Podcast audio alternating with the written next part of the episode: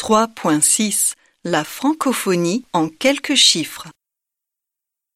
L'Organisation internationale de la francophonie a été créée en 1970. Les 84 États membres sont répartis sur les cinq continents. Cela représente 13% de la population mondiale.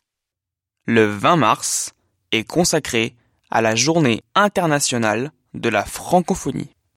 En 2019, le budget de l'OIF s'élevait à 85 millions d'euros. Les Jeux de la francophonie sont organisés tous les quatre ans. Le français est une langue officielle dans 32 pays du monde. Il y a environ 274 millions de francophones dans le monde. Il y a 120 millions d'apprenants du français. À l'heure actuelle, on compte un total de 900 000 profs de français dans le monde.